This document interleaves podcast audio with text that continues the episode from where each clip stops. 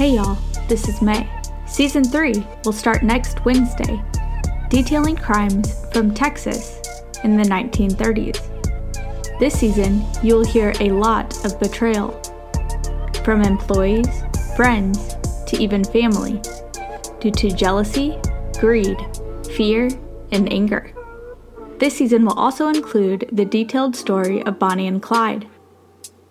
You will not want to miss going back in time to the 1930s and learning of these crimes you probably have never heard before.